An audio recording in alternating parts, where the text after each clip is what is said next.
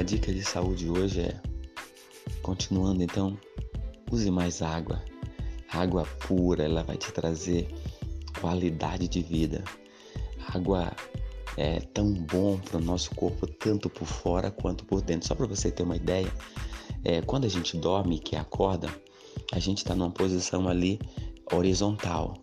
Aí as bactérias é, é, patogênicas ou bactérias boas, elas migram do nosso intestino, principalmente do nosso estômago, e vai para o tubo digestivo, inclusive para a boca.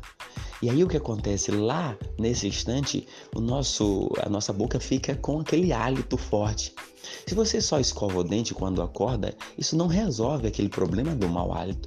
É necessário que você possa tomar banho internamente. E você vai tomar banho quando você beber água. Aí você vai limpar toda a boca, todo o tubo digestivo e aqui essas bactérias patogênicas, bactérias boas, vai para o estômago. Lá elas são é, metabolizadas e transformadas em vitamina B12, além de você melhorar muito o seu hálito. Então, ao acordar, tome bastante água.